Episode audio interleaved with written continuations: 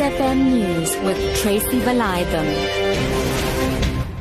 Five o'clock good afternoon. The KwaZulu-Natal Provincial Treasury has reduced spending on big public meetings, resulting in a saving of over 4 million rand this financial year.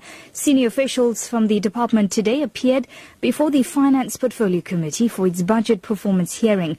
Provincial Treasury's Herman Conradi says the department conducts door-to-door visits to interact with communities on their needs. He says the money saved on reducing public meetings is used towards the legislature feasibility study. What has been decided to do is to send out the Treasury teams to actually find out what people are wanting. Where are the problem areas? where you can assist. And these are mostly NGOs that are not funded by DSD. There are no events that have major marquees and major feeding.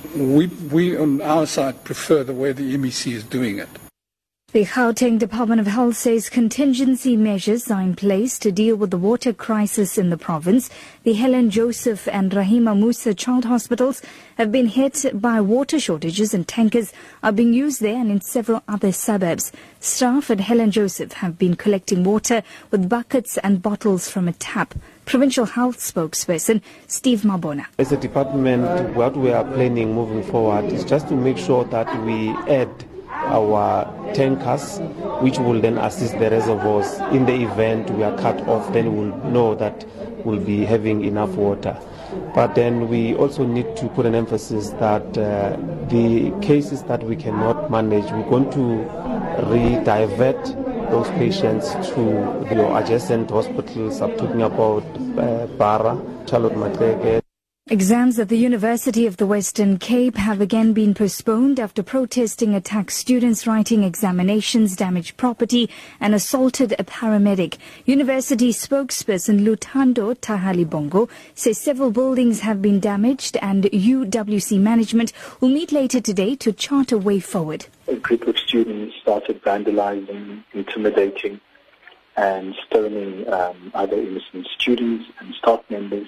This therefore led to the university taking a decision to postpone the, uh, exams for today until the 1st of December.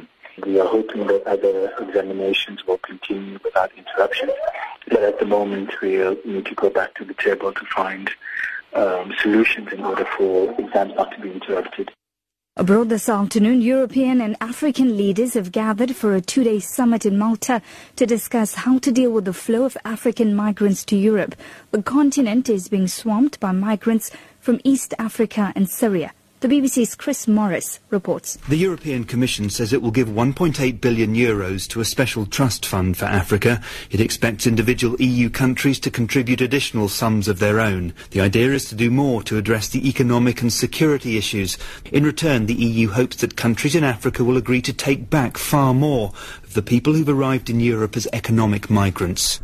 Back home this afternoon, residents and parents of children attending a primary school at Ndwedwe, north of Durban, have protested to demand that the Department of Education in KwaZulu-Natal expand the school up to grade 7. The school has received a letter preventing it from increasing the grades. There has been no effective teaching since Monday. A member of the school governing body, Bongani Mdima, says parents have locked the school gates and are threatening to beat up teachers. Almost two years now.